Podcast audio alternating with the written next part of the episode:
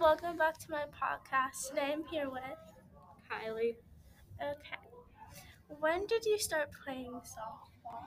I started playing softball when I was five years old. Why do you like softball?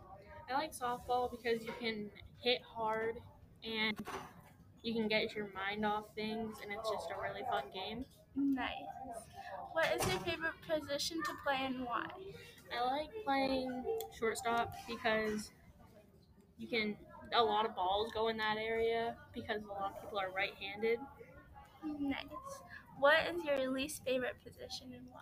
My least favorite position is catcher because you get all dirty and it's really boring to me. Good.